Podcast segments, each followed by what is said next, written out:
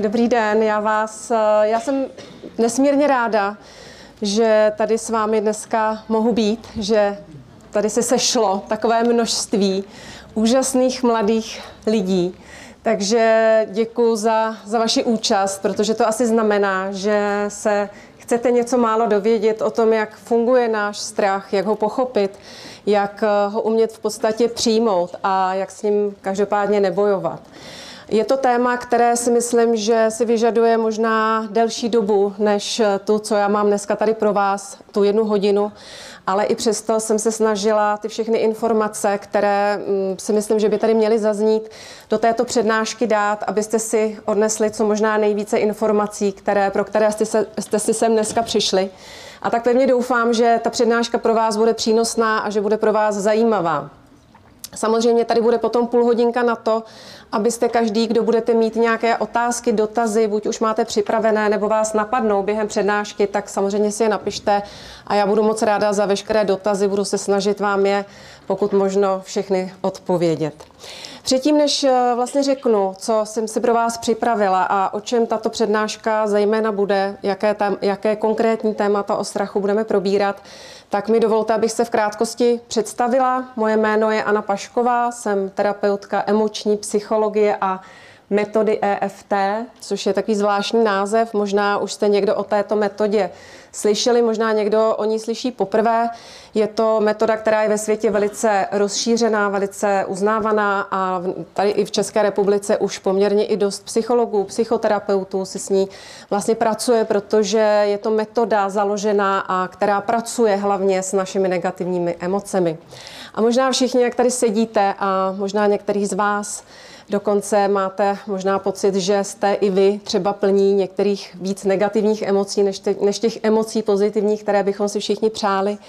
A to je vlastně moje práce, kterou dělám eh, s klienty na svých terapiích, protože když to schrnu, tak je to v podstatě metoda, která eh, schrnuje, zahrnuje vlastně moderní emoční psychologii s prvkami staré čínské akupresury, protože je to zároveň i metoda dotekem, že se poťukává na určité body na těle a tím se vlastně propojuje nejen emoce, ale i vlastně naše mysl, protože dneska v dnešní době naštěstí už vědci zjistili, že o svých problémech a nedej bože nějakých traumatech, které jsme zažili v našem životě, o nějakých křivdách se nestačí jenom povídat, ale je třeba je vlastně propojit i s tím naším tělem.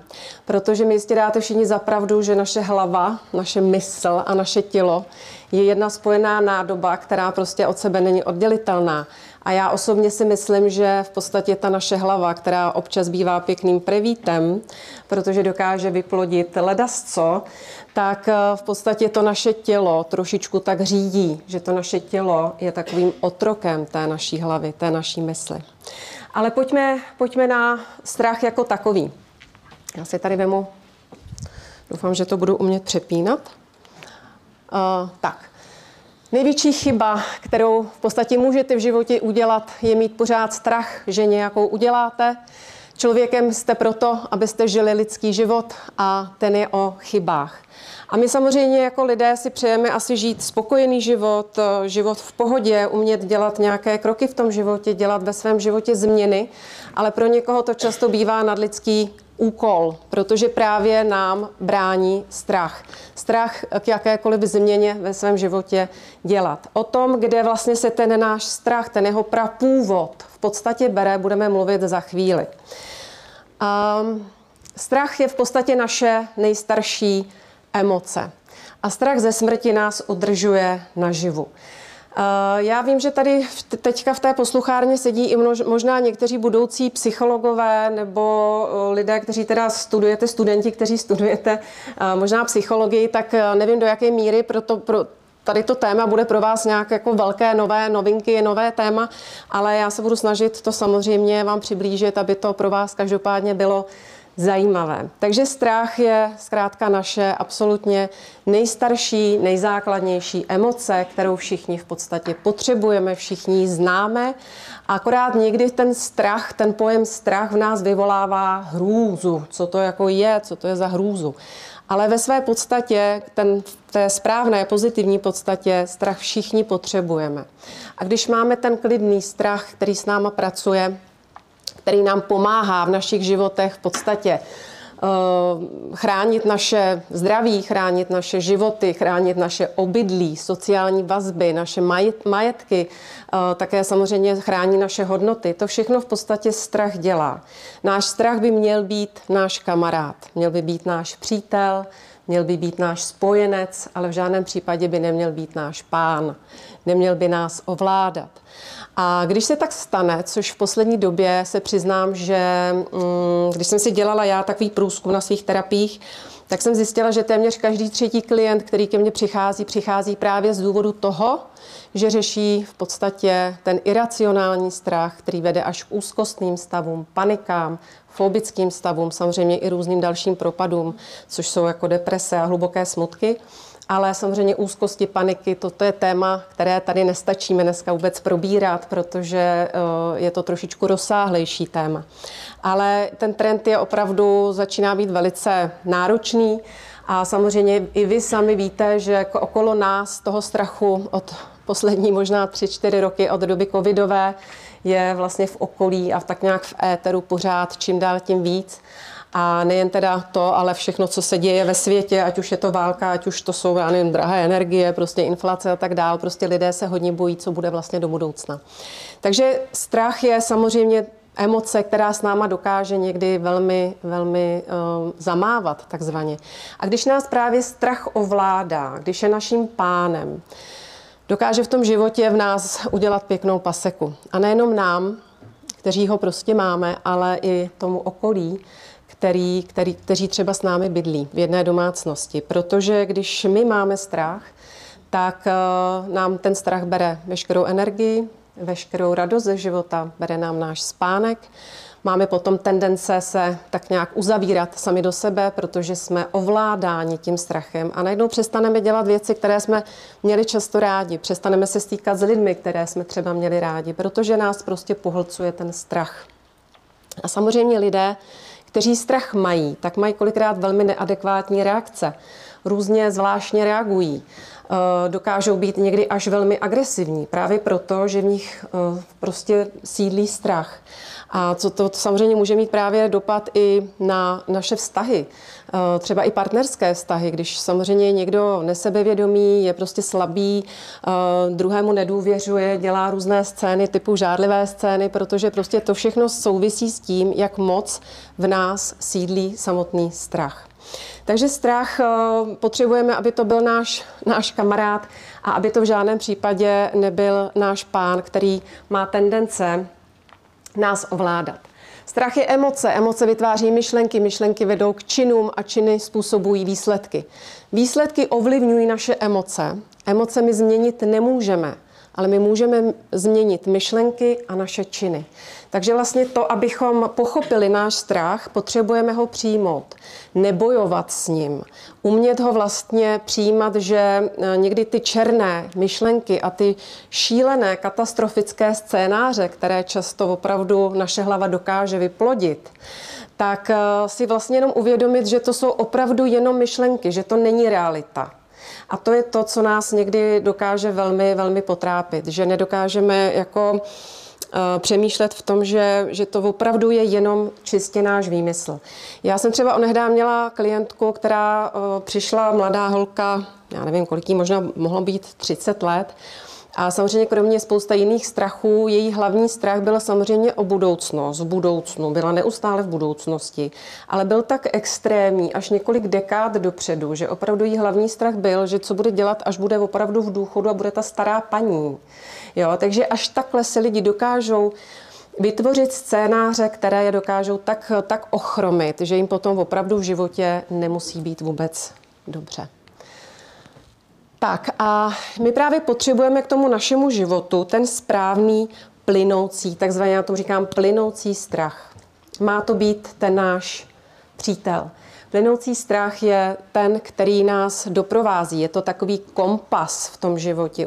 Ukazuje nám tu cestu. Má tendence nás eh, pouštět právě do různých akcí. Má tendence ehm, v tom, že prostě potřebujeme ho vlastně každý den. Třeba, já nevím, dávám příklad, když, já nevím, řídíte auto, tak potřebujete být v bdělém stavu, abyste samozřejmě dojeli do cíle, abyste teda zastavili na červenou, abyste zbytečně neriskovali, nepředjížděli, měli nějakou normální rychlost a prostě dojeli do cíle.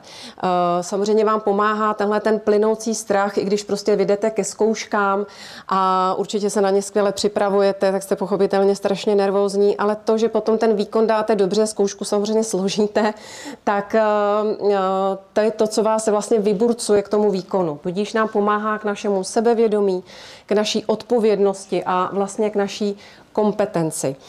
Já bych teď ráda eh, mluvila o strachu, eh, kde vlastně ten strach, nebo co se v našem těle děje, když opravdu se my něčeho vylekáme, když se něčeho eh, najednou bojíme. Co se stane v našem těle? Začne se vypalovovat do našeho těla stresový hormon kortizol, často velmi v doprovodu adrenalinu, který pochopitelně spustí jakousi reakci typu zvýší se nám tlak, zvýší se nám tep, začne nám bušit srdce. Často lidi potom v nějakých úzkostných stavech mají, mají různé pocity, jo, začnou se potit jim na omdlení, mají pocit, že jim to srdce vyskočí samozřejmě z krku. Eh, je to samozřejmě velice nepříjemný stav, ale tím, jak je to prostě naš, naš, naše základní emoce, kterou potřebujeme, tak je to jako v pořádku. A já se teď jenom zeptám, kdo ví, jak se jmenuje vlastně strachové centrum, které je uložené v mozku? Ví někdo? Amygdala, ano, ne, ne, nestyďte se, mluvte nahlas, v pořádku, správně, ano. Je to amygdala. Amygdala je takový malý párový orgán, který je uložený, který je strašně důležitý, samozřejmě důležitých i spousta dalších, jako uh, center v mozku a samozřejmě orgánů v celém našem těle mají všechny svoje, svoje důležité úkoly. Ale amygdala je v podstatě strachové centrum. Je to emoční centrum nejen teda toho strachu jako takového, ale i radosti, i, i emoce, já nevím, steku. A zároveň je to i paměťové centrum. A amygdala se jmenuje proto, že má že, že je vlastně párový orgán, který má uh, tvar mandle a v řečtině se mandle řekne amygdale. Proto se jmenuje amygdala. A já vám bych teďka ráda vysvětlila, co vlastně ta amygdala, co má za funkci a jakým způsobem pracuje. Takže vám dám teďka takový příklad, abyste si jenom představili, když prostě máme ten klasický normální strach, který potřebujeme, který máme opravdu od doby kamenný, kdy prostě v jeskyních se báli před mamutem, pořád je to ten stejný strach a pořád stejně se ta amygdala jako nakopne takzvaně. A dávám teď třeba teďka příklad, já nevím, nedej bože, jdeme hodně ve tmě, hodně eh, v nepříjemném nějakém tmavém tunelu v noci. Za náma slyšíme nějaké nepříjemné kroky, které nás na, mm, jako nabírají na intenzitě, otočíme se, za náma nedej bože někdo běží. Takže co se stane? Jo? Okamžitě během milisekund pochopitelně vyšle se signál, okamžitě se zapne amygdala a řekne nám v podstatě tak a teda ber nohy na ramena a zdrhej. Když máme dobrou fyzičku, nemáme boty na podpatcích, tak opravdu dokážeme udělat neuvěřitelné výkony. Takže prostě opravdu teda zaberem a makáme, makáme a běžíme co nej, nejrychleji do našeho bezpečí. Když to dobře dopadne, doběhneme do bezpečí. Když doběhneme do bezpečí, tam se všechno jako uvolní. Jo? Všechno to z nás jako by spadne a ta amygdala se už není v pohotovostním režimu, ale sklidní se. A to je v pořádku. Takhle prostě fungujeme právě proto, abychom buď utekli, abychom se uměli bránit a tak je to OK. Horší je, když právě jsme trošku tím strachem víc zaplaveni a ta amygdala v podstatě si moc neodpočine a je vlastně pořád v nějaké takové polopohotovosti nebo pohotovosti. To nám nedělá dobře a nedělá to vůbec dobře hlavně našemu celému tělu. Protože když my eh, jsme zaplaveni strachem, ať už to jsou úzkosti, úzkostné stavy, nebo prostě opravdu takový ten chronický stres, ano, všichni určitě stres znáte, ale stres je v podstatě dlouhodobý, konstantní strach. Jo? Tak když tohle to se v podstatě v našem těle děje, tak uh, amygdala v podstatě si neumí odpočinout. Ona je furt v takové jako pohotovosti, furt je jako napjatá. A co se děje, když ta amygdala je pořád v nějaké pohotovosti? Napadá vás? Vyčerpává se. Vyčerpává se, to rozhodně. A právě tím, jak se vyčerpává, ona furt do nás pouští ten stresový hormon kortizol. Furt se nám ten kortizol vyplavuje do těla. A ten hormon nejen, že nám jako způsobuje to, že nám teda buší srdce, že prostě máme vyšší tlak možná, že prostě se nám zvyšuje tep, ale ono ovlivňuje kompletně jako chod našich orgánů. Vůbec jim nedělá dobře. A když samozřejmě nám nedělá dobře a permanentně nás jako to, to tělo stresuje a furt se tam vlastně vyplavuje ten stresový hormon, tak oslabuje kompletně naše tělo a oslabuje naší imunitu.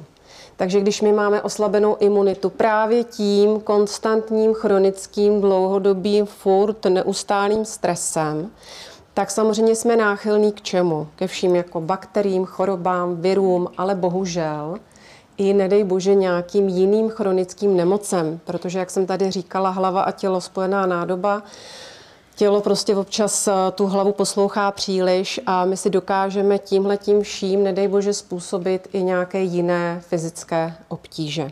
Protože každý jsme originál a každý tu vlastně svoji emoci strachu zpracováváme po svém. Někdo ji překlápí do fyzické roviny, že to všechno v sobě tak strašně drží a dusí, že se to objeví na té fyzické bázi, právě v podobě nějaké, nedej bože, nemoce. A někdo to zase překlápí do té psychické roviny, že z toho běžného plynoucího normálního strachu, o kterém se tady bavíme třeba, se stane ten iracionální a jde to do těch úzkostných stavů, jde to do těch panik a tam už je opravdu jako jako problém. Já vám na konci toho dnešního povídání i řeknu, takový já vám tady nemůžu říct, jakým způsobem vyloženě se toho strachu samozřejmě zbavit, to vám neřeknu za hodinu, ale řeknu vám takové akutní možnosti, jak s tím strachem eventuálně pracovat, když prostě na vás jako jde. Jo? Takže to si potom na, na závěr toho samozřejmě řekneme, jak ho se snažit v rámci možností jako ovládnout. Tak, um, takže jak jsem říkala, že strach je jako signál, je to takový náš kompas.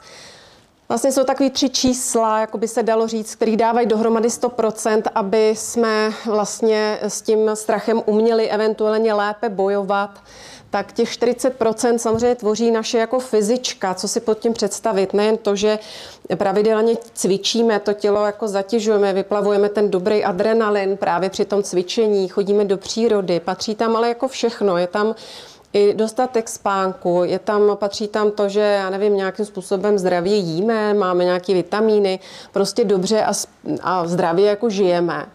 Tak to je určitě těch 40%. Dalších 30% je vlastně naše zkušenosti, do, do, dosavadní zkušenosti, dovednosti, znalosti.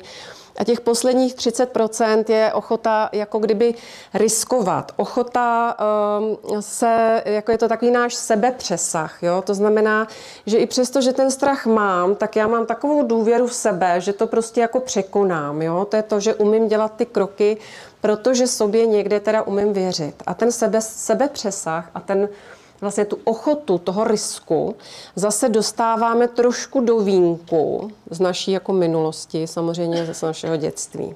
Jo, to teďka řeknu za chviličku. Kdybyste někdo měl nějaké dotazy počas té přednášky, tak se klidně i zeptejte, jo, ale necháme tomu potom tu půl hodinku. Tak, um, my tady vlastně rozlišujeme tři vzorce strachu, jo, kde se ten náš strach bere. První strach je, nebo první strach, jeden strach je strach z opuštění, strach ze selhání a strach z odevzdání. Který si myslíte, že je nejsilnější?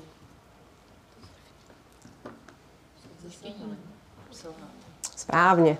Ten je nejsilnější z toho selhání. Samozřejmě ty všechny tři strachy jsou velice důležité a mm, já vám řeknu vlastně teď jako každý postupně, z čeho vlastně znamená, že je strach z opuštění. Ten samozřejmě strach z opuštění je takový ten prvotní strach, když se v podstatě my narodíme, tak už jenom to, že opouštíme, samozřejmě se musíme narodit, maminka nás nemůže nosit 20 let, ale takže narodit se to menčo musí, ale už to samotný samozřejmě je určitá forma nějakého stresu. A velice často, eh, když ty děti, když jsou nějaké komplikované porody, předčasné porody a tak dál, tak to už všechno, opravdu dneska se zjišťuje a už věci dávno ví, že to všechno se vám prostě nahrává do vašeho podvědomí. My v tom podvědomí toho máme strašně moc. Jenom k tomu podvědomí. My 90% věcí děláme podvědomně a 10% děláme vědomně, což je poměrně velmi málo. Takže podvědomě, v podvědomí tam toho máme hrozně moc. Já vždycky říkám, že to jsou taky šuplíčky, vytáhne se šuplíček, tam se to založí, bohužel se občas jako zavře a těch šuplíčků tam máme tisíce. Tam se nám nahrávají veškeré programy, veškerá přesvědčení, takové ty nějaké vzorce, které jsme prostě dostávali od našich nejbližších, samozřejmě z naší rodiny. Ale když se bavíme o tom strachu z toho opuštění, tak ten prvotní strach, ano, narodíme se, je to stres, ale tak to říkám, všichni se narodit nějak musíme, jenom záleží na tom i na té formě toho porodu, protože to všechno se tomu dítěti za, zakomponovává do jeho podvědomí. A pak vlastně se zjistilo, což je taková zajímavost, že opravdu děti, které od toho narození do roku jsou málo chované, hýčkané, hlazené, objímané, nechávají se vybrečet, jenom breč, to, to, on se potřebuje vybrečet, ono je to zdravý, nebo ať brečí, teď ještě nesmí papat, protože oni psali, že až za tři hodiny a takovýhle jako nesmysly, tak se zjistilo, že když to dítě opravdu není jako mm, jako objímané a zkrátka mm, nošené často v tomhle období do toho roku, tak až 60% těchto dětí, těchto lidí potom v budoucnu mají opravdu problém navazovat kvalitní vztahy. My si to období samozřejmě nepamatujeme, protože se nepamatujeme období většinou skoro do tří let, ale právě to období od eh, toho narození do tří let je jedno z nejdůležitějších, kdy se vlastně utváří v nás takový to jsem, jsem v pořádku takový, jaký jsem, protože tady to místo, na které jsem se narodil, je bezpečné, je dobré, jsem tady milován, jsem tady přijímán se vším všudy. Když se děti bohužel, nedej bože, odloučí od matky, teď samozřejmě nedej bože nějaký kojenecký ústavy, tak to už vůbec, ale i to, když se třeba předčasně narodí, eh, nejsou s nima nebo musí na nějakou operaci, už to jsou prostě hrozný jako šoky pro ten organismus, pro to, pro to podvědomí vlastně toho dítěte. A pak, když ta maminka zkrátka nereaguje na jeho pláč, na jeho potřeby, které vlastně jsou jediné, které on umí se projevit je tím pláčem a nechá ho tam, já nevím, hodiny vyplakat a nechá ho tam ve tmě a on to nějak zvládne, já půjdu někde, někde nevím, pařit, tak eh, samozřejmě pro to dítě je to obrovský šok a vlastně už si vytváří ve svém podvědomí, že já nejsem vlastně hoden já nejsem dobrý, já vlastně mm, nejsem dost dobrý, já prostě tady eh, nemám ten pocit toho, té kotvy. Já vždycky ukazuju tady, jo, že máme takovou tu kotvu toho pevného sebevědomí, která nás potom celý život v podstatě provází a s tím my vlastně jdeme vybavený do toho života buď dobře, anebo ne. A právě, že v tomhletom období se dá udělat spousta, bohužel se nabízí spousta chyb my jako matky, vy jste tady sami mladoši, jo, ale a možná někdo už jste samozřejmě maminky, uh, všichni jsme jenom lidi, všichni máme jenom nějaké nervy, ale uh, a všichni ty chyby děláme a je to asi jako v pořádku. Ale kdyby tohle ty maminky, kdyby se to třeba učilo na školách, tak možná bychom jako předešli spousta, spousta věcem nepříjemným protože eh, tohleto období je opravdu jako zásadní v podstatě pro dítě, protože v tomhle období, když se to miminko narodí, když se tady zase bavíme o amygdale, naší zábavný amygdale, tak ta amygdala vůbec není zralá. A on vůbec, to dítě vůbec jako neumí tu amygdalu jako vlastně ovládat. Ona vlastně je v permanentní pohotovosti, proto on vlastně pořád jako pláče. A jediný, kdo vlastně sklidní tu amygdalu, je kdo? Je ta maminka. Takže vlastně maminka nám dělá tu amygdalu do třech, do třech let. To, aby se nám sklidnila, jo? protože ten, ta mozková kůra není, není zralá a to vlastně nikdo si vůbec neuvědomuje, že jak je to strašně důležitý období, i když samozřejmě pro každou maminku taky hodně náročný. Takže to jenom eh, říkám, že tady je vlastně potom takový ten, tam se někde zrodí v nás ten strach z toho opuštění. A když někdo není přijímán tak, jak by měl a jak potřebuje, protože jsou dvě věci na světě a je úplně jedno, jestli vám jsou tři roky, jestli vám je 10, 15, 30, 80, Všichni je potřebujeme a kvůli ním si nohy zpřerážíme. A to je to, že jsem pocit, že jsem milován a pocit, že má o mě někdo zájem. Potřebuju nějakou zpětnou vazbu, že jsem dobrá máma, dobrý student, dobrá holka a tak dál. Takže to jsou dvě věci, které vlastně potřebujeme. A potřebujeme je nejvíc vnímat, když jsme malí děti. A pokud tuhletu, tyhle ty dvě možnosti nám ty rodiče z nějakého důvodu nedají v takové míře, jakou my potřebujeme, tak se potom děje co? My pak tu vlastně lásku a takový to přijetí hledáme a pinožíme se za ním celý boží život. A pak máme tendence se lidem všem zavděčovat, eh, občas jako nevážit úplně sami sebe, eh, dávat prostě sebe do pozadí, jo, a je to vlastně ten, ten trošku ten trouble, protože tady jsme nedostali to, co jsme potřebovali vlastně v tom dětství nejvíc, jo. Pak je ten druhý strach, je to strach ze selhání.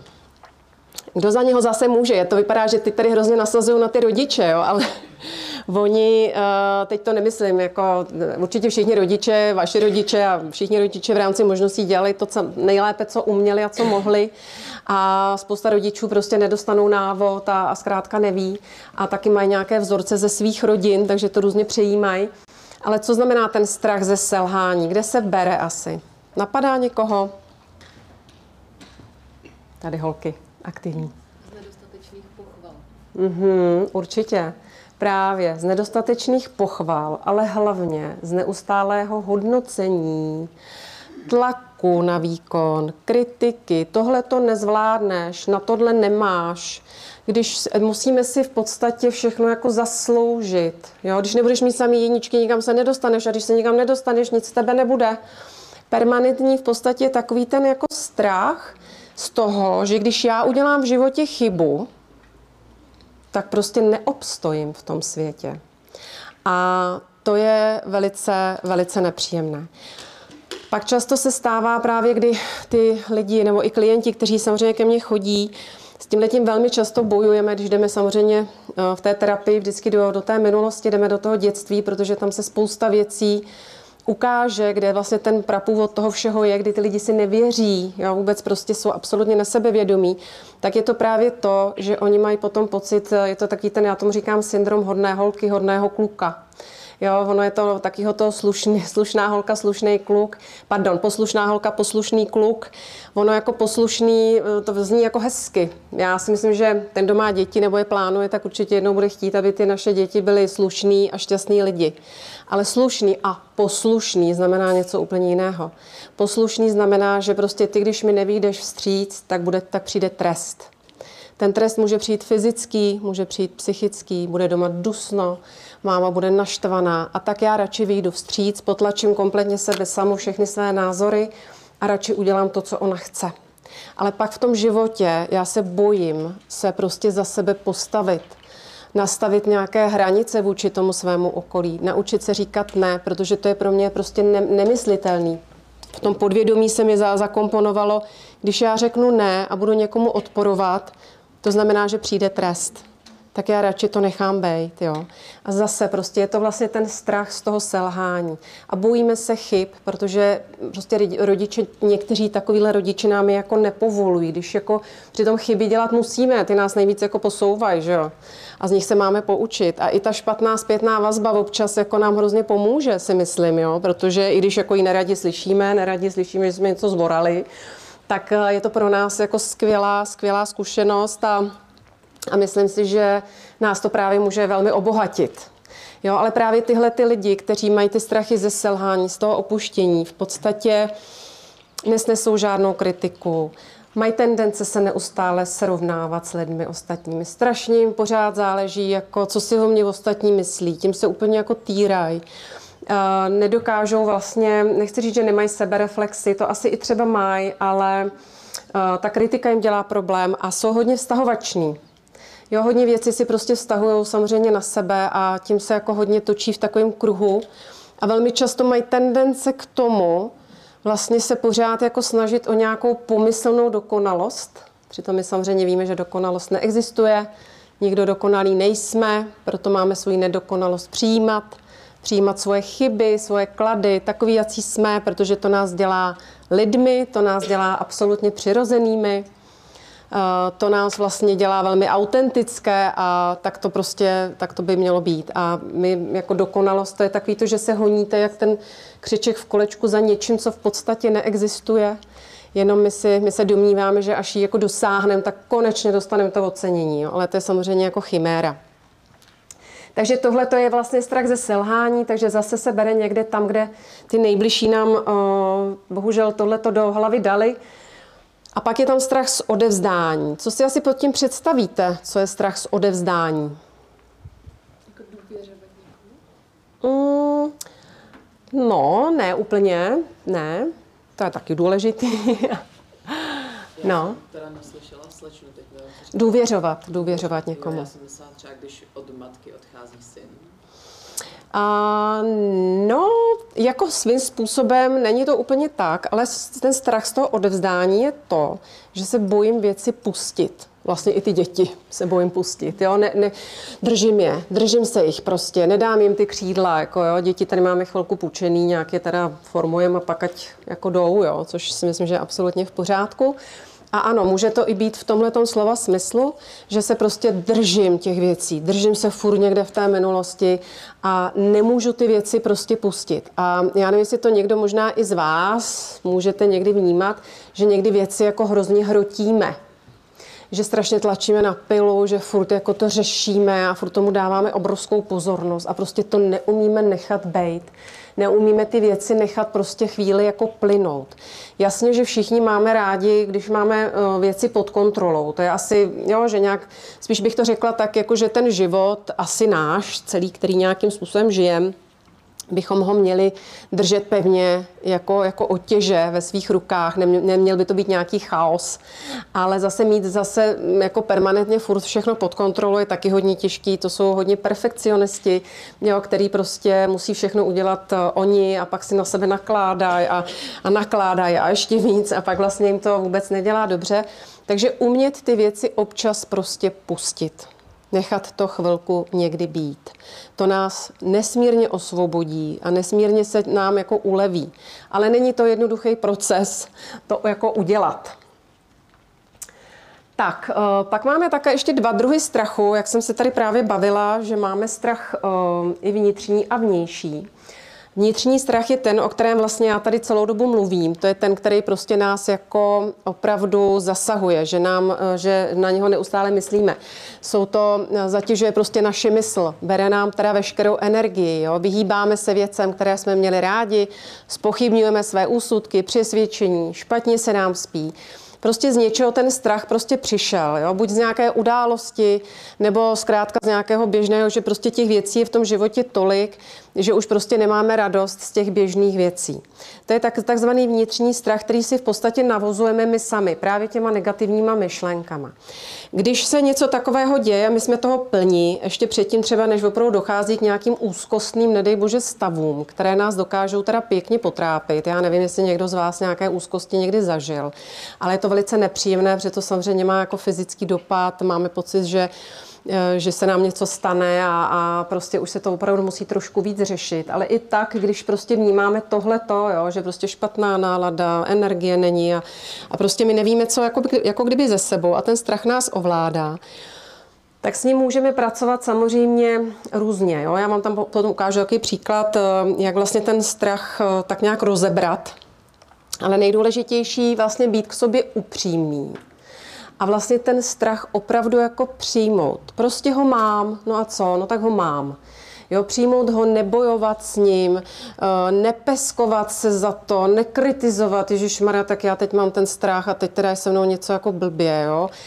Tak eh, když, by ten, když ten strach vás nějakým způsobem přepadá a přepadá víc, než je třeba zdrávo, tak velmi často je dobré si samozřejmě mít takové ty dechové, dechové cvičení, že jo, hluboký nádech, hluboký výdech do břicha, zadržet chvilku dech. A i třeba občas, já nevím, když třeba před zkouškou, nebo když vás prostě je před váma něco nepříjemného, vlastně zvědomovat si chvilku svůj každý kus svého těla, eh, abyste tu hlavu takzvaně prostě odbrejkovali. Jo. Zároveň je dobrý, abyste mysleli, pochopitelně, na něco, co je pro vás příjemné, ať je to nějaká dovolená cesta před vámi, nějaká fajn akce, kterou jste třeba nedávno zažili. Prostě snažit se s tou myslí pracovat tak, abyste tam ty svoje negativní myšlenky neživili. Neříkám, že to je jednoduchý. Je to proces, eh, chvilku to trvá, ale dá se to naučit, dá se ta mysl svým způsobem jakoby ovládnout. Eh, Když, eh, já vám to tady jenom, jsem chtěla napsat ještě, to byla taková věc jenom, jsem myslela, že to bude flipchart, ale není, to nevadí vůbec. Eh, Když tak si možná i napište do svých poznámek, že mm, když ten strach který vás právě takhle jako ovládá, pardon, tak um, nám pomáhá občas uh, takové, takové ty, mm, jako taková ta nápověda jakoby z minulosti. Jo? Napište si takový jenom vlastně otázky, na které vy si potom sami prostě kdykoliv se vám bude chtít, tak si na ně můžete odpovědět. Jo? Tak si jako položit otázku. Jak jsem, si ten, jak jsem si v minulosti se strachem nebo s nějakou, nedej bože, úzkostí vždycky poradila. Jo? A odpovědět si na to. Jo? Jak jsem si v minulosti se svým strachem či úzkostí poradila co všechno už jsem kdy, kdy zvládla. Jestli prostě napsat opravdu, co všechno jsem vlastně uměla a co jsem vždycky zvládla. Zvládl. Já tady říkám teď samý jako, že k holkám. Uh, je něco, co mi třeba dřív pomohlo a zamyslet se nad tím, co vám jako pomáhalo. Nebo byl mi někdo někdy oporou, kdo to byl? A eventuálně na koho se mohu v této situaci obrátit, komu třeba mohu zavolat, eh, koho mohu, mohu dejme tomu, požádat jakoby o pomoc. Jo? Takže mm, to je prostě přesně, vlastně když umíme ty myšlenky a tu svůj mysl trošku ovládat, tak se snažit přesměrovat ty černé katastrofické myšlenky, si vždycky říct, že to jsou jenom myšlenky, jsou to jenom naše výmysly, Nejedná se vůbec o realitu, kterou vy žijete a v které tady třeba teď a tady jste. Takže to vám dokáže třeba pomoct.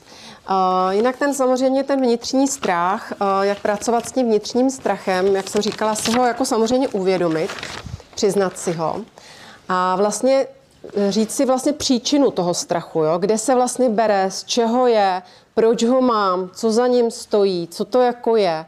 Jo, zeptejte se sami sebe, čeho se v podstatě nejvíc jakoby bojíte. Jo? Co mě buď, eh, buďte v podstatě k sobě upřímný a napište si to všechno, co vás napadá, na kus papíru.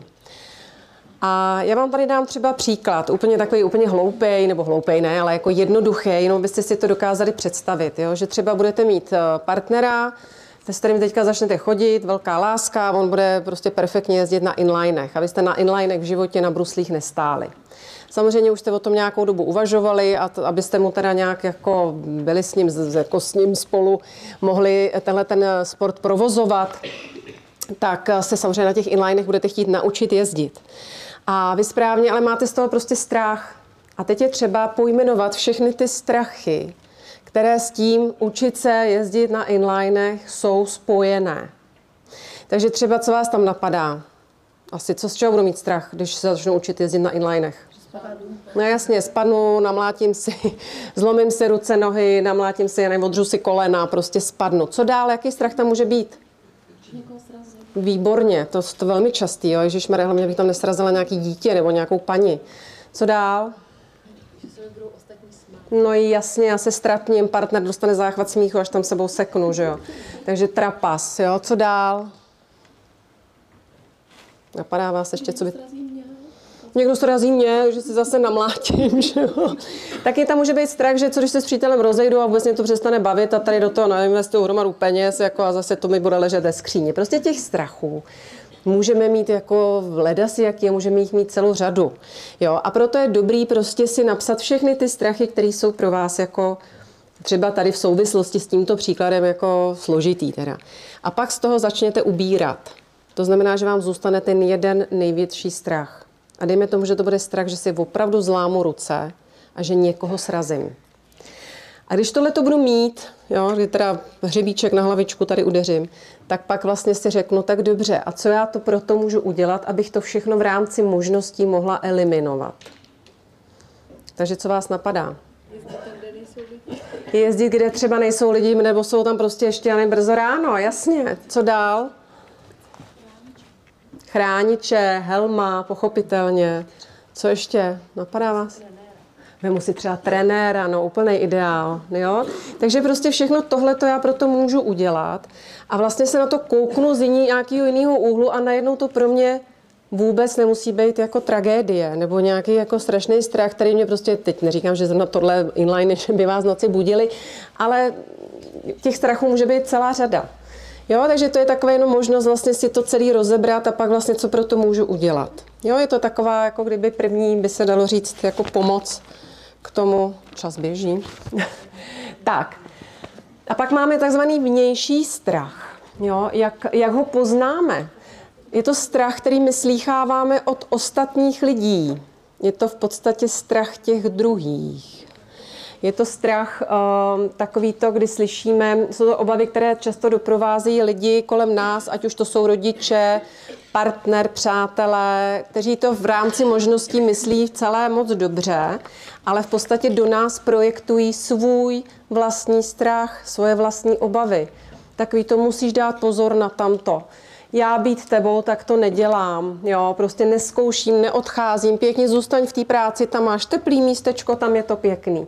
To nezvládneš, nemáš dostatek zkušeností. To je těžké, měl bys udělat raději toto, myslím to s tebou dobře, bla, bla, bla. A jsou to v podstatě strachy, které nás dokážou někdy velmi jako ovlivnit. A když právě my nejsme někde zdravě sebevědomí a silní, tady někde ukotvení sami v sobě, tak se těmi strachy opravdu jako ovlivnit necháme a my se pak do té akce jako nepustíme. Což je kolikrát velká škoda. Já ještě k tomu, já vám řeknu potom, jak s tím pracovat, ale jenom tady ještě k tomu tématu, já se musím přiznat, že vlastně s každým klientem, který ke mně přijde, ať řeší strachy, deprese, ať řeší vztahy, špatná práce, ledasco, jo, řešíme ledasco, tak vždycky nakonec skončíme u toho, že ty lidi nemají vlastně silné a dobré sebevědomí. Já vím, že to je takové kliše, to sebevědomí naše, jo? že taky sebevědomí sem, sebevědomí se tam, všichni mají být strašně sebevědomí, zdravě sebevědomí, ale ono je to vlastně naše absolutní základ a podstata k tomu, abychom právě čelili všem tlakům, stresům, strachům, protože tady potřebujeme v sobě být jako opravdu silní. A i přesto, že třeba se nám stalo, že jsme to sebevědomí měli narušený tou výchovou, která nebyla taková, jakou jsme možná potřebovali mít, což je blbá zpráva, že zpětně už se to jako doložit nedá, že minulost už v podstatě neexistuje. Na, milost, na minulost existují jenom vzpomínky a s ní spojené emoce. Ale dobrá zpráva je, že se s tím opravdu dá velmi dobře pracovat a vy takzvaně si tu to sebevědomí si můžete takzvaně jako zdrojovat, ale to je samozřejmě práce i s terapeutem, jo? takže, ale dá se to krásně naučit a krásně můžeme být prostě plně silný a pevný a krásně plně sebevědomí, protože je to vlastně základ úplně všeho, kde máme prostě naši sebehodnotu, sebedůvěru. Právě v tom, že když mě tady někdo takhle, někdo hucká do mě, co všechno já nezvládnu a já když cítím absolutní touhu, mám nějakou vášeň, která mě vlastně dodává obrovskou sílu a energii, tak já prostě do toho půjdu, i když mi tady okolí, dejme tomu nechtěně, háže klacky pod nohy, anebo i schválně háže klacky pod nohy. Jo? No a jak tady s tím vnějším strachem jakoby pracovat, tak tam se zase třeba napsat, nebo si jako uvědomit, kdo vlastně za tím vším jako stojí. Jo, kdo mě vlastně tím nejvíc jako furt tady jako peskuje? Jaká je jeho motivace toho člověka?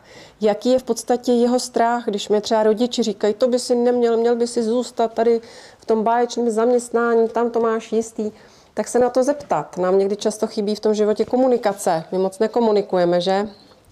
Nekomunikujeme se svým okolím tak, jak bychom měli a neustále se domníváme, ale my se domnívat nemáme, my se máme ptát, protože domněnky nám vůbec ničemu nepomáhají.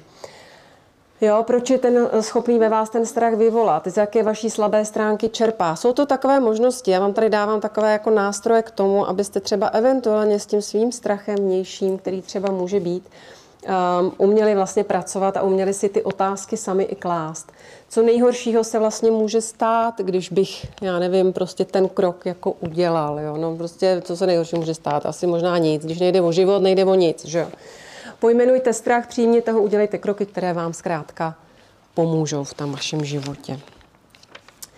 Tak, a taková důležitá otázka, když už opravdu uh, pro takový ten nějaký spokojený život občas, když prostě jsme plný strachu, tak si prostě někdy jen tak jako zamyslet a říct jako jak bych se rozhodl, rozhodla, kdybych se opravdu nebála. Tam často se nám jako vlastně zjeví něco, jak bychom se rozhodli, zvlášť když prostě spousta lidí se právě díky strachu neumí rozhodovat, jsou hodně nerozhodní. Jo, tak tady to si taky člověk může někdy uh, sám sobě položit. Tak, eh, tady možná jenom k takovému závěru, jak vlastně někdo má strach začít, někdo pokračovat, někdo se bojí, že eh, vše změní, někdo se, že se nezmění nic, někdo se děsí samoty, někdo vztahu, někdo smrti, někdo života. Je prostě jedno, čeho se bojíte, důležité je umět strach chápat a pracovat s ním, protože strach nemusí být vůbec zlý, opravdu může být náš kamarád, i když se takový zdá. A pamatujte se, že vždycky máte na vybranou, a jestli z něj uděláme toho zlého nebo toho svého přítele. A vlastně je vždycky důležité, vždycky máme nějakou volbu, jak se prostě rozhodneme, ať, ať tak, jak, co se týká práce se strachem, anebo jak se rozhodneme vůbec ve svém životě, protože vždycky si pamatujte, že jediný, kdo je zodpovědný za váš život, jste vy sami, nikdo jiný. Takže uh, to bych asi řekla tak nějak závěrem. Já vám moc krát děkuji za pozornost. Kdyby vás někoho zajímalo, uh, vlastně co v podstatě metoda EFT je, já tady mám i knížku, kterou jsem napsala, uh, kdyby se chtěl někdo jenom nahlídnout, někdo si ji eventuálně objednat, koupit, není problém. Velmi ráda, velmi ráda tady poskytnu. A já vám teďka asi dám prostor pro nějaké vaše dotazy, jestli máte. Doufám, že tady jsou nějaké dotazy. Dotaz. Ale si tam zažila tu chybu a v nějakom, um, v nějaké nerezizi těch manželky a tak si vyhodila na rodičov v tom, že tak trochu za to mohli zlomit za nějakú novú situáciu. Mhm. Keď to nebolo úplne ako, tak nejako to za mňa si vyplatilo. Jak ty si pokusy treba jako napraviť? A To, že jste vlastně na ně vyjela v tom, že uh, se, ještě jednou, pardon, já jsem neslyšela. No, že v tom, že v podstate akoby uh, nejakým spôsobom trochu za to môžu oni, Mhm. ale úplne to za mňa proste vyletelo a neviem ako. A jak na to rodič, rodiče reagovali, na to vaše? Stali ako trochu z toho ako povúrení, no. Mhm. Ale možno, že si trochu uvedomili nejaké veci. Mhm. Ale tiež uh, to bolo v takej neúplne dobrej situácii. Človek si to potom spätne trochu ako Mhm. ale na druhej strane som rada, že som to ako povedala, pretože mám pocit, že dostali nejakú ako spätnú Áno. väzbu možno a vidím, že mm, mladšiu sestru. Mhm. Já si myslím, že já, já chápu, že vás asi mrzí, že to bylo v takovém nějakém afektu, že to nebylo v nějakém klidu, protože vás prostě přemohly emoce, že to byla nějaká vyhrocená situace, který potom člověk jako lituje. Uh, to jako napravit. Já si myslím, že je to správný, že vy jste se nějakým způsobem ohradila, že jste to asi už to bylo takový možná eh, že už to potřebovalo jít zkrátka ven. Eh, Někdy je důležitý, když prostě jsme si vědomi, že možná jsme eh, reagovali až příliš, jako možná neadekvátně a možná ošklivě, Teď to vůbec jako samozřejmě nevím, nebyla jsem u toho, ale vás to jako mrzí. Je dobré třeba za těma rodičema jít a vlastně jim to vysvětlit, omluvit se, ale nemyslím tím, že to, ten kontext, který jste potřebovala vlastně sdělit, ale možná ten způsob, jenom jak jste sdělila, eh, je to o tom, o té sebereflexi, dobře, tak já se, já se omluvím, ale je třeba o tom podiskutovat, je třeba se o tom pobavit protože to je téma, které vás evidentně hodně asi trápí. A je, je pravda, že spousta rodin, a já to slyším dnes a denně, prostě nekomunikují spolu, nebaví se o věcech, spousta věcí jako zametávají pod koberec, jo, hodně jako strkají hlavu do písku. Ty problémy nechtějí vlastně probírat. Eh, Často se dělá takový to, no já Nebudeme se o tom bavit. Tohle to máme nějaký, jako tady nějaký, já nevím, mm, ať už to jsou různý tajemství rodinný, tak prostě o tom se přece nebaví, to se přece jako nedává na přetřes, ale to vlastně není správně, máme být k sobě upřímný a v jakýmkoliv vztahu, jakýkoliv, jestli to je rodinný vztah, jestli to je partnerský vztah, přátelský vztah, tak každý vztah stojí na čtyřech základních pilířích. A když ty čtyři pilíře nefungují, tak nefunguje žádný vztah. A to je komunikace, to je prostě alfa omega úplně všeho. Prostě ty věci říct, říct ty svoje pocity, takže ono to je správně, že jste to řekla, jo? jenom eh, si to s nima možná prodiskutovat. A komunikace, důvěra, kompromisy a respekt. Jo, eh, někdy často lidi říkají, ne, to jako v tom, v tom našem vztahu je hlavně důležitá tolerance. Uh, tolerance ani bych tak jako úplně neřekla, protože slovo tolera ve latině znamená snášet. A my nepotřebujeme věci snášet. Těch jsme snesli možná už moc, ale potřebujeme ten respekt. Jo, takže to spíš si jako nahradit respekt k druhému. A já vždycky říkám, že respekt k druhé osobě je jedna z nejtěžších životních disciplín, protože je to o potlačení našeho ega. Takže, takže asi tak, nevím, jestli jsem odpověděla na vaši otázku. Jo, tak děkuji. Prosím? Na Slovensku. Jo, super, krásný. Máte ještě někdo nějaký dotaz? Ano. Já se chci zeptat, jak třeba vy sama eh, se chováte jako v určitých situacích, kdy máte ten strach, jako když vezmu na jednu stranu, když je to nějaký jako akutní, uh-huh. nebo dlouhodobější, tak uh-huh. jak vy sama s tím zacházíte? To je krásná otázka. Nevím, jestli jste slyšeli, že jak já pracuju, když já mám strach, jak já s tím pracuju, když mám dlouhodobější strach nebo nějaký akutní strach, jo. Já už jsem tak vycvičena. Já už jsem tak vycvičená a teď neříkám, že bych neměla strach. Já jsem teda docela dostala strach, když mi tady Hanka řekla, kolik vás tady bude, jo. Takže to jsem dostala strach raz, dva, protože jste, jako nikdy jsem ne, ne, nepřednášela před takhle velkým publikem, se přiznám.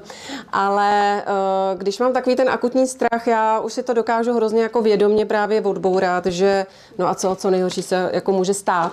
Jo, když nejde o život, nejde prostě o nic.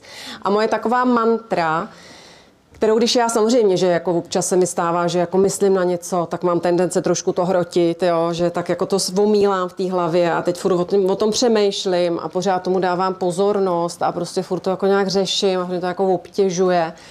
Tak vždycky moje taková mantra, na kterou já už jsem úplně zvykla a vlastně to učím i svoje klienty, je takový to úplně jednoduchá věta, vždycky si řeknu, prosím tě, nešil, jako sobě, jo. Nešil, no a co? Ono to nějak dopadne. A pro mě je to jako, jak kdyby nějaký spouštěč toho, že já to fakt nechám být. Já ty věci opravdu jako pustím a já je opravdu neřeším. Nebo si vždycky řeknu, jako budu na to myslet až zítra. Teď prostě mě to vůbec nezajímá. A vlastně tu hlavu jdu si pustit hudbu, jdu si dát, já nevím, kafe, jdu prostě ven se psem. Prostě nějakým způsobem jdu dělat jinou činnost. To taky hodně pomáhá. Jo? Když potom se točím v nějakým a teď mám strach a teď se tady učím na zkoušky třeba a tak, tak na chvilku prostě toho nechat, nechat všeho bejt a prostě dělat něco, jdu vařit, jdeme uklízet, jdeme ven. Takže já mám tohleto, když se něco jako ve mně, a když jako je to nějaký dlouhodobější, což si teda klepu, dlouho nestalo, ale taky byly nějaký takový momenty, kdy jsem se ne, neuměla v životě rozhodnout, tak potom i jako navštívím svoji kolegyni a dělám vlastně, děláme spolu terapii klidně, takže stačí poťukat na hlavu a, a je to jako dobrý. takže asi tak. A jako jsi se prosím dostala do toho oboru? Do tohohle oboru mě to vždycky velmi zajímalo. Já ho vlastně dělám na, na plný úvazek, eh, v podstatě by se dalo říct osmým rokem. A eh, mě vždycky psychologie strašně zajímala, ale přiznám se, že jsem jako po, po revoluci že jo, byla, jela do zahraničí, v Anglii, v Kanadě a tak. A pracovala jsem spíš jako pro firmy, dělala jsem jako v, hodně v PR a marketingu. A pak jsem dokonce i podnikala. Chvíli jsem měla vlastně, jsem si myslela, že vždycky jsem tu psychologii milovala, protože jsem zjistila, že co mi opravdu hodně jde, je poslouchat lidi. A což je důležitý předpoklad k tomu, aby člověk byl terapeut, protože terapeutem se říká, se nestáváte, ale rodíte. Tak uh, celý život furt jsem někoho poslouchala fakt mě ty příběhy hodně bavily.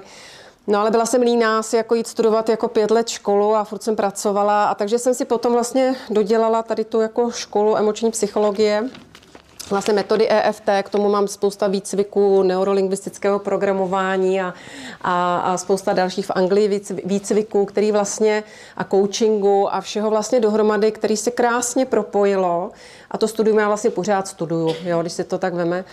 A pak jsem se rozhodla, že prostě půjdu úplně na tu dráhu tohohle toho typu a, a jsem, dává mi ta práce obrovský smysl protože je úžasná ta metoda a účinná a je taková trošku rychlá než klasické možná terapie, psychoterapie, kdy se tam jenom povídá a lidi třeba tam chodí rok, dva, tři. Ale to vůbec s tím nemyslím nic jako špatně, tady to jenom je to takový fajn, jak je to propojený i s tím tělem, takže a dělají se u toho různé techniky a, a je to prostě hrozně fajn, takže to, to mě úplně nadchlo, no. Takže asi tak. Pardon. A ten uh, tapping v podstatě, nebo tak se tomu říká? Jak? Nebo tapping? Uh, taping, no, uh, to EFT, ano. Uh-huh. Teď to normálně jako aplikujete i Ano, ano, zajména. No, že se poťukává na určité body a vlastně ten klient se tím jako hrozně, hrozně se mu jako ulevuje, vlastně ulevuje se mu z té, z té nepříjemné emoce, kterou v tu danou chvíli cítí, když mluvíme o nějakém problému. Jo, to je právě tak, taky to, že se propojí to tělo a ta hlava a vlastně tím EFT se hlavně právě řeší nej, ne, nějaká velká traumata, hodně v Anglii, třeba opravdu traumatizovaní vojáci, co přišli z Afganistánu, opravdu, jako když žádné metody ne, ne, nezafungovaly, tak vlastně velmi známá právě metoda EFT, protože opravdu se propojuje to, co potřebujete vlastně propojit s tím tělem. Protože sami určitě často znáte a víte, že já nevím, hlava ví, že třeba mám strach lítat, jo? hlava ví, že ten, ta možnost, že spadne letadlo se mnou je jedna ku nevím kolika, že daleko větší pravděpodobnost je, že se možná zabiju někde na D1 v autě, ale to hlava to všechno ví. Ale tady si nemůžete pomoct. Tady vám je prostě zle. Protože ten strach třeba vnímáte, že se vám prostě při té představě nebo v to, že jdu do toho letadla, se mi tady prostě svírá žaludek. Takže my potřebujeme sice o tom problému mluvit, ale zároveň ho jako propojit s tím tělem. Takže to vlastně ta metoda EFT dělá. Mhm. A zjistila jste třeba, že by to bylo nějak věkově omezené, že Ne. by děti? No právě, že pro děti to je úplně skvělý. Mně právě tam chodí bohužel i děti, no. A čím dál tím víc.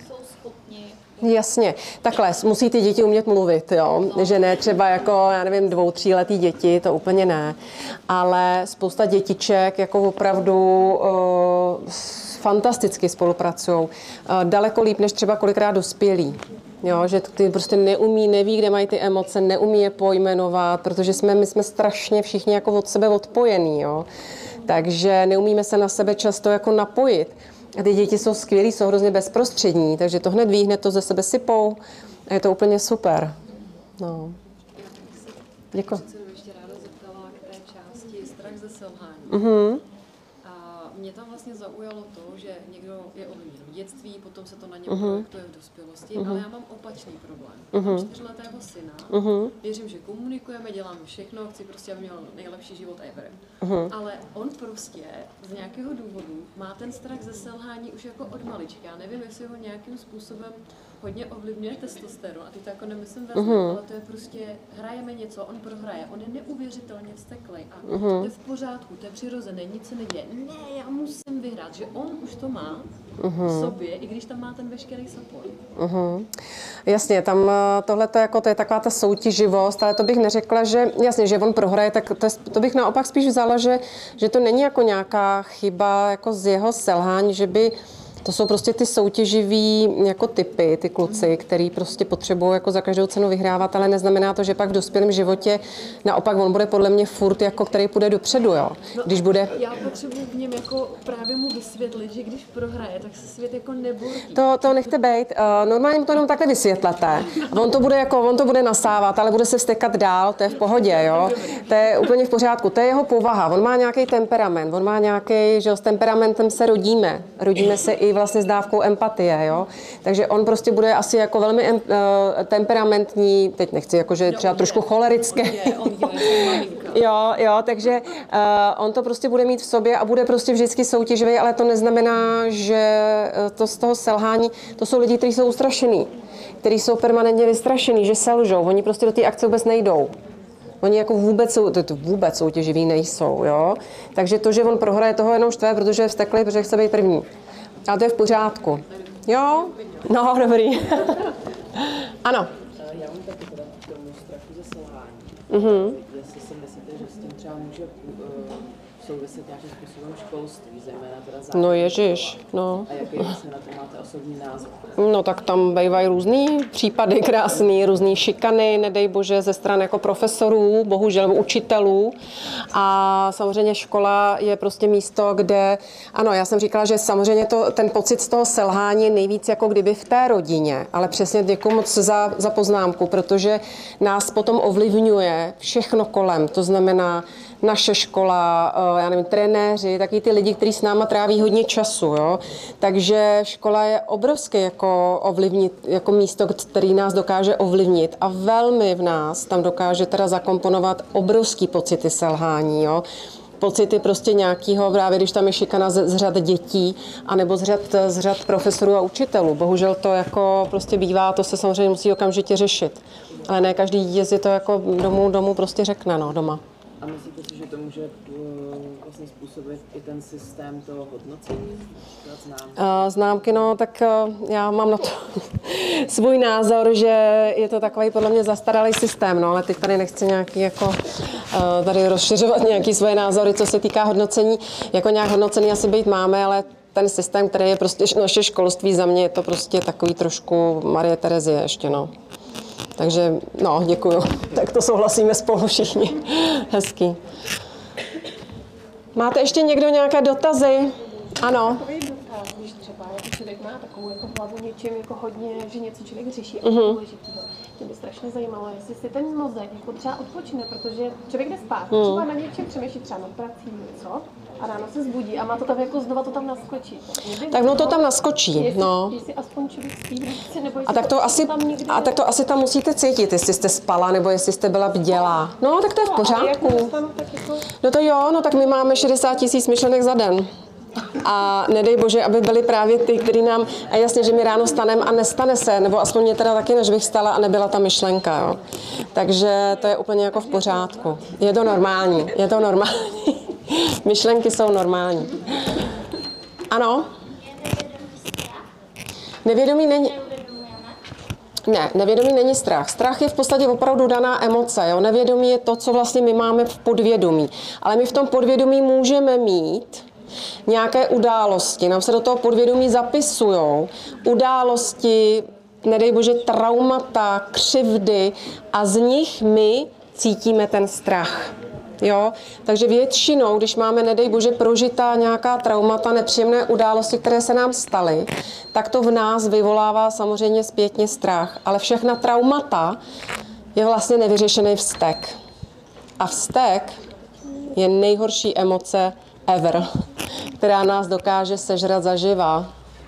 Je to takový velký toxín pro naše tělo. Takže proto veškerá traumata, křivdy, které se nám staly a které v sobě nosíme, bychom měli vlastně pořešit, nebo o nich prostě mluvit. Ale ne, nemůžete si od nich pomoct sama, ale opravdu to s někým jako řešit s odborníkem třeba. Jenom dávám příklad, neříkám, že vy, ale uh, strach prostě je opravdu jenom daná emoce na nějakou, na nějakou událost, která se vám stala. Jo? Mhm. Ano.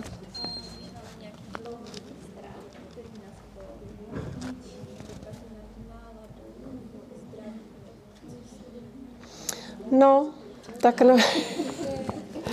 Jasně, že to je ten dlouhodobý prostě strach, který vás přesně, jak jsme se tady bavili, asi ničí, kazí nám tu náladu, prostě dostává nás až někdy právě ten, ty strachy jsou taky to, že strach a pak padáme do nějakých i hlubokých jako smutků, jo? že to je většinou hodně propojený, kdy prostě nám tam ta amygdala je narušená a možná v nás prostě v té hlavě neprobíhá, není tam dost velká dávka serotoninu, která vlastně to je hormon štěstí, který se tam někde nevyplavuje nebo vyplavuje někde vedle.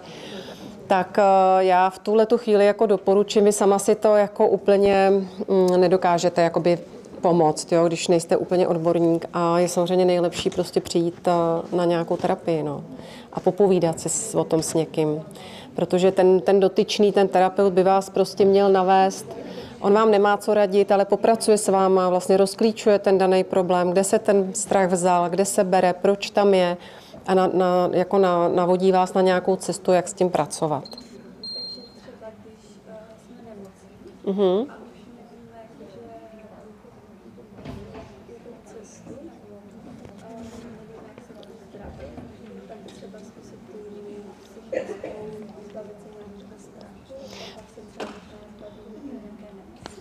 No tak jasně, často to bývá spolu propojený. Já tam řeším poměrně dost často na terapiích, jako že přijde někdo s fyzickým problémem, jo? Že, že třeba má někdo, já nevím, lupenku řadu let. Jo? To je samozřejmě většinou taky spouštěč, často může být nějaký psychický problém, nějaký jako dlouhodobější stres.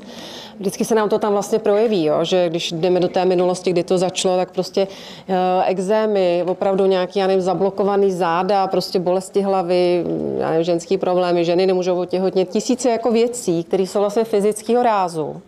A velmi často, když ty lidi se prostě jenom uvolní a prostě zbaví se těch nahromaděných negativních emocí, tak se jim jako zlepší i ten zdravotní stav. Já neříkám, že jako vždycky, jo, ale velmi to tomu pomůže. Jo. Lidi chodí třeba s tinnitusem uší, jo, že prostě jen pět let jim tam jede vlak v uchu, jo, no tak eh, pak prostě jim přestane jet vlak. Takže to je super. Jo, takže těhle, to, to všechno spolu souvisí, určitě. Mhm. Tak. Pardon, pa, pardon, ještě pardon. Uh, teď nevím, kdo byl první. Ta kolegyně, ta kolegyně a pak vám dám ještě slovo. No? Já mám právě strach, či vlastně půjdem dobrou matkou a právě ještě, jak jste jako hovorila, že v podstatě ty prvé tři jako roky života, tak jsou jako fakt strašně, strašně důležité, tak jako co mám robit? To je výborný. No prostě jenom být dobrou matkou. Všechno to krásně zvládnout. Vůbec si nepřipouštět, že by to bylo jinak. To je takový, už takový téma, mm, o, tam spíš odblokovat potom ten strach, jako co všechno vás tam napadá, může tam to být někde spojený. Uh, někde prostě i třeba z dětství nějaký momenty, že třeba se bojíte, abyste nedělala nějaké chyby, já teď nevím, jo, nechci se domnívat, ale um, no, možná si o tom jít třeba s někým aspoň jednou promluvit, nebo jako budete určitě dobrou matkou. Říci, že prostě budu dobrou matkou a basta, vůbec o tom nepochybovat. Jasně, že budete dobrou matkou. To jsem vám pomohla, co? to moc ne, no. Děkuju. A vy tam vzadu? Praktickou otázku, že podle čeho si například takého psychoterapeuta, psychologa alebo jiného odborníka prostě vybrat, že je toho strašně moc. Mm. Člověk počúvá různé příběhy, které se dělá Mm. to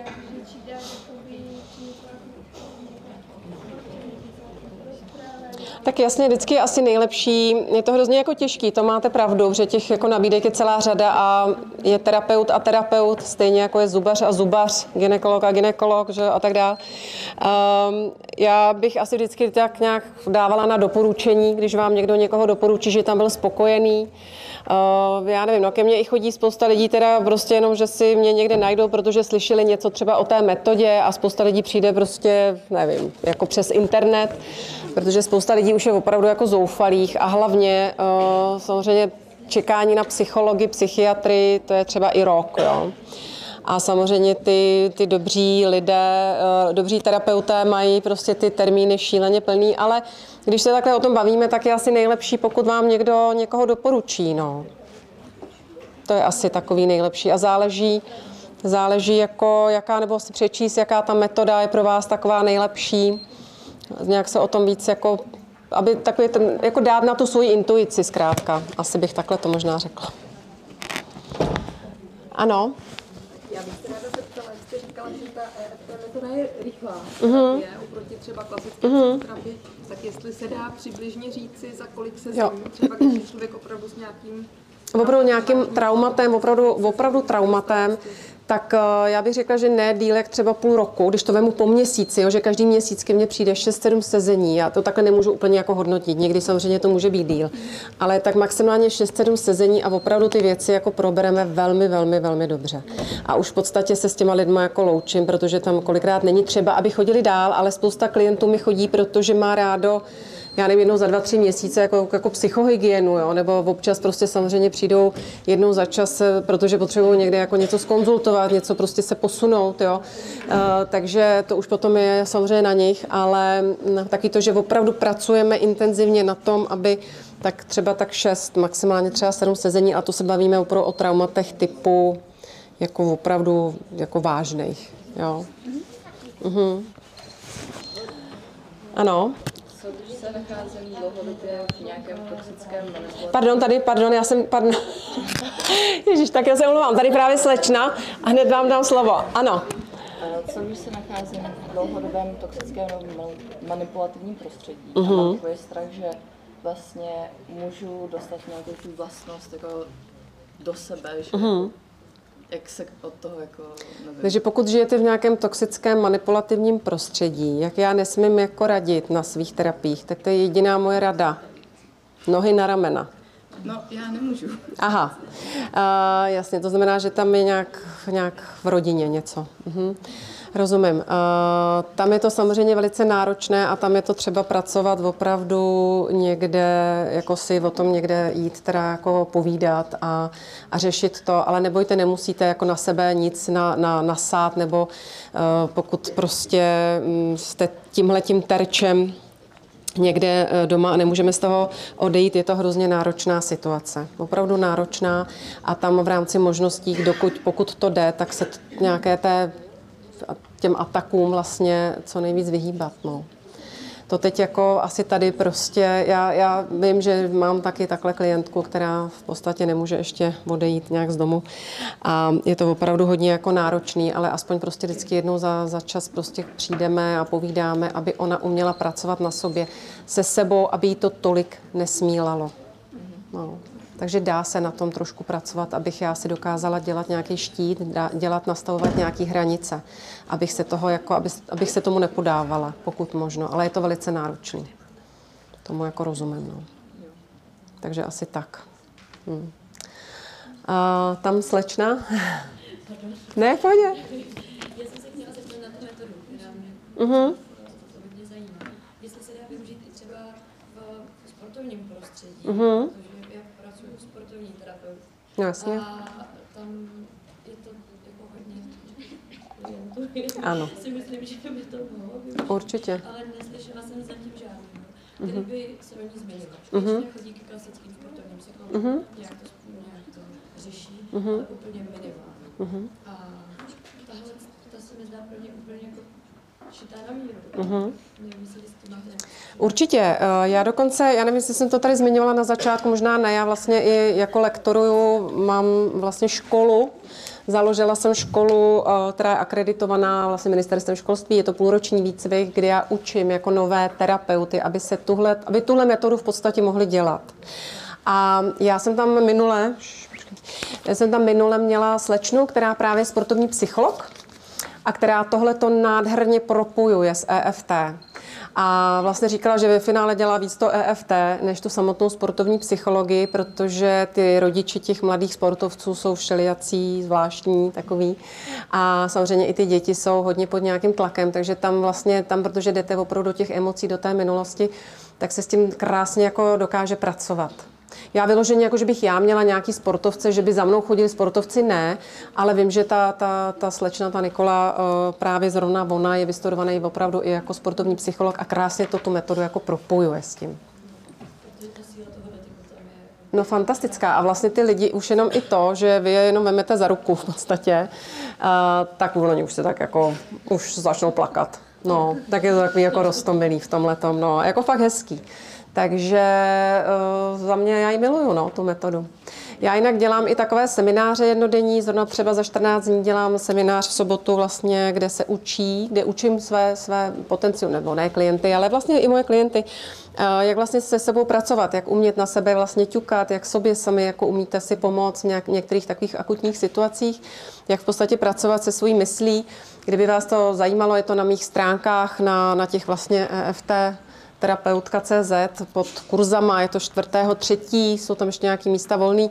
To jenom říkám teď, jo, že kdyby vás ta metoda zajímala se o ní dovědět něco malinko víc, tak eh, dělám tenhle ten seminář, dělám ho jenom jednou za rok, protože prostě vůbec nemám kapacitu a, a tak se na to třeba můžete podívat, může vás to třeba zaujmout. Jo, tak jo. Ano, ještě? Kdybych měla takovou jako stresovou situaci chtěla bych se rychle sklidnit, jaké místo bych se jako měla ťuknout? Do těch bodů, těch- Jsem v pohodě, No, to je právě to, co já bych, to je jako na dlouho, jo. To není jenom tak jako ťuknout, to je jako ťukat na sebe umí cvičená opice, jo. Ale tady ta metoda není takhle jednoduchá. Těch bodů je celkem deset. To je to, co já vlastně učím lidi buď na terapiích nebo právě na těch seminářích, že si to na sobě zkouší. Zkouší to vlastně i mezi sebou, je to hodně interaktivní, takže vy můžete pak pomáhat třeba i svým blízkým, jo. Ale já vás to teď tady jako nenaučím, protože těch bodů je opravdu deset a nestačí si jenom poťukávat říkat, je, jsem v pohodě, protože tomu sama nevěříte. Takže tam je vlastně těžký na tom to, nebo složitý, eh, vlastně si, zaprvé bych je upřímná, vlastně zjistit, kde mám, já nevím, tu emoci, kde ji v těle konkrétně cítím a pak vystavit konkrétní větu, kterou vlastně já si potom budu jako opakovat a vlastně vystavit tu větu, která je ta, která je opravdu ta esence toho, co mě trápí, je někdy trošku náročné. Ale tímhle tím způsobem se to v podstatě jako učí. Ale tady vám to teď asi jako neřeknu. No. Já vím, no. Ale dá se krásně, když fakt jsem v tom stresu, jsem před zkouškou, ho- honem, honem, poťukáme, jedeme prostě těch, já nevím, 10 bodů a je třeba si tam prostě říkat určité fráze, které vlastně já učím, no. Že jak tady někdy mluvil ještě o těch nemocech Mhm. a celkově jako o té fyzické stránce, Mhm. tak já mám třeba vystudovanou farmaci Mhm. a když jsem právě pozorovala, jak to tělo funguje, když je ve stresu Mhm. a tom strachu třeba, Mhm. a když není, tak je to opravdu jako obrovský rozdíl. No, jasně. Takže je to hodně provázané. Je, je to neskutečně provázaný. Fakt nás to dokáže úplně jako ochromit. Ty lidi jsou prostě i třeba v rámci té terapie, když se na něco vzpomenout, co je třeba 20 let stará věc a my se úplně sparalizují. Jo. Vždycky, když si jako vzpomenete na něco a opravdu furt v tom cítíte nějakou emoci, když je to třeba 20 let stará záležitost, znamená to, že tu situaci prostě vůbec nemáte vyřešenou. No a to je spousta lidí jsou úplně v šoku, že už, to už dávno, teď to je přece, to je jasný, to já už mám dávno vyřešený, ale spousta věcí jako ale se sakramensky nemají. Takže to je na to vlastně to hodně zajímavé, že se jde hodně, já jdu vlastně hodně jako na dřeň, jo, různýma otázkama a v podstatě s těma klientama tak jako ten klient se krásně odbaluje jako cibule, tím, jak se poťukává, jak on se navnímává na sebe, jak vnímá tu, tu emoci v sobě, je to fakt super, no. Takže asi tak. Tak ještě nějaký dotaz, poslední dotaz. Tak pokud už není žádný dotaz, tak já vám opravdu moc děkuji za pozornost. Doufám, že, to bylo, že ta přednáška byla pro vás přínosem, že si z toho odnášíte to, co jste možná očekávali a třeba se ještě někdy uvidíme. Tak děkuji.